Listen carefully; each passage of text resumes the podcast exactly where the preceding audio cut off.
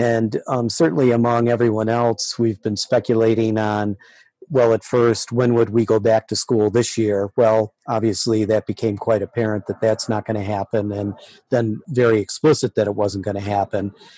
And then uh, I don't know how many people are actually thinking about whether we'll open up in August um, at the high school level. I think there's some speculation it could be um, September or October. But that got me to thinking about uh, what about college? Uh, so normally at the end of this year, um, our team holds a banquet, uh, nothing really fancy, but a get together to close out the year, to celebrate people's successes, and also to send seniors off.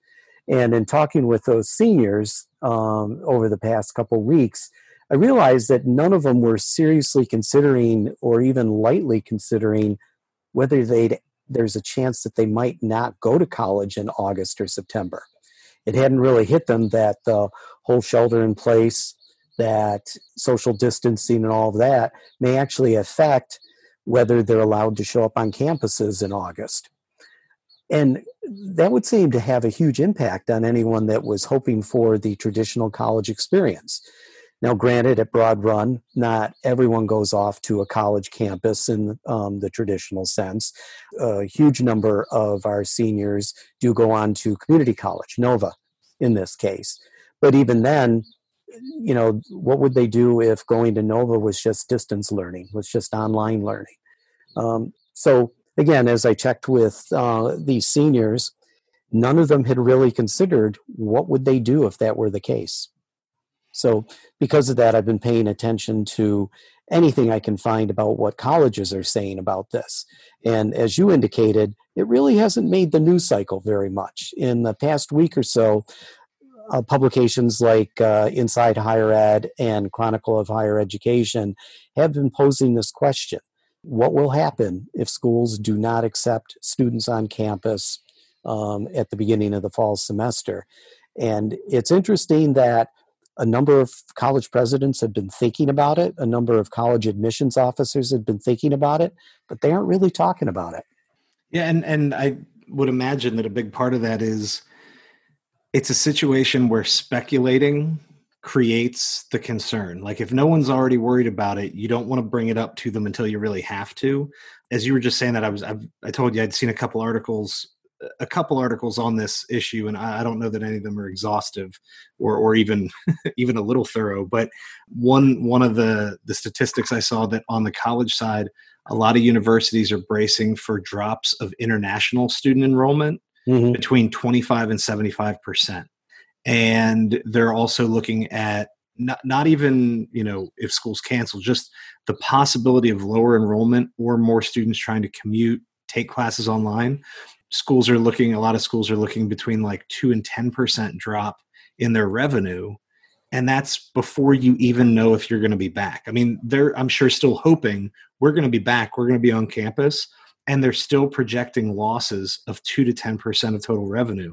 And so on the school side i mean they should be very concerned whether or not they're going to share that with students you know might be a different thing but what have the students said I mean, I, have reached out to one or two, probably students that we we probably both know, and they just seem to, you know, and it's in an email, so who knows? But they seem to shrug it off and say, "Oh well, you know, we'll see."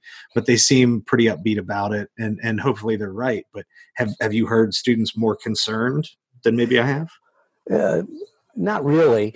Um, and again, given the events of the past month or so, it, it is challenging to speculate because if you know anything that was foresight a month ago matches nothing that's hindsight right now. Mm-hmm. uh, so i think people are understandably and maybe from a psychological standpoint rightly um, hesitant to speculate on anything guess at what's going to happen buy into it. You know why buy trouble when you can't really control it? Uh, so yeah i'm kind of getting the same thing that no one's seriously considering what are they going to do. Now understandable in that I'm not sure what you and I are going to do if high school doesn't open up in August right. or September. I certainly see that they're advertising for job openings uh, um, in our school system, which bespeaks some kind of optimism, maybe. but yeah. then again, you know, what do we do if come August and September, you know, our high school is trying to deal with distance learning from a completely different perspective, not as a stopgap, but like, wow, is this life for the next, you know, full semester or something like that? So, yeah, I'm not sure anyone's really thinking about it seriously, and it may be because they just don't really know what the options would be. Yeah, and you can go get a job or right and and yeah. it's it's tough too because i think for a lot of these kids maybe a lot of kids we're thinking about students that i've taught in ap language and composition that maybe you've had on the debate team these kids have made most of their biggest decisions in the last you know four to eight years of their lives have really revolved around going to college getting yeah. into the right school and it's it's kind of wild that for the kids who were waiting to hear for regular admissions like the, the regular timing decisions they were finding out about being admitted or denied or you know whatever um, but being admitted to these schools right around the time everything's closing. Yeah. And so they're getting this this sort of terrible confusion and, and all the rest from their high school being closed.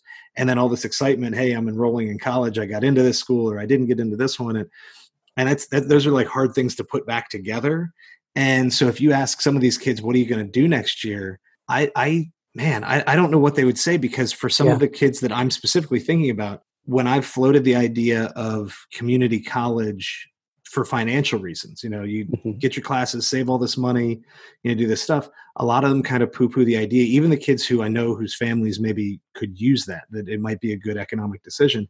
They say, no, you know, I want to go to school. I want that experience. I want to be there. If you get into your dream school, and then you find out that you can't attend in person until i don't know let's say it's second semester i mean and who knows they might be back on time but mm-hmm. let's say it's not until spring semester how many of those kids are still going to be eager to enroll in that school to do the first semester of freshman year online, right? When a big part of the reason that they want to go right away is for that social reasoning. Like you go to college a lot of times for the very opposite of social distancing. And so how does social distancing, you know, reduce that motivation? Like I, I, I'm not sure that if I was a student in that situation, I'd even be able to think through it. Um, well, you can imagine how many um, sudden gap year plans appear. Mm. Like, okay, I can't do the traditional college experience this year, so you know, let's put it off a year, um, yeah. see what happens. Even that's tough though, because I think a lot of the kids who I have known, I've taught, who have done a gap year with, with purpose, not just oh, I forgot to apply before the deadlines and I ended up with a gap year. I mean, the kids who choose a gap year, most of them have very specific plans. They enroll in you know a gap year program or they travel abroad or they have a job for a year you know how many people are going to be able to pull that together and if we think it's not safe for everyone to be back on campus how safe is it to fly to another part of the world and you know right. travel for that year like the thing that stops the one might stop it all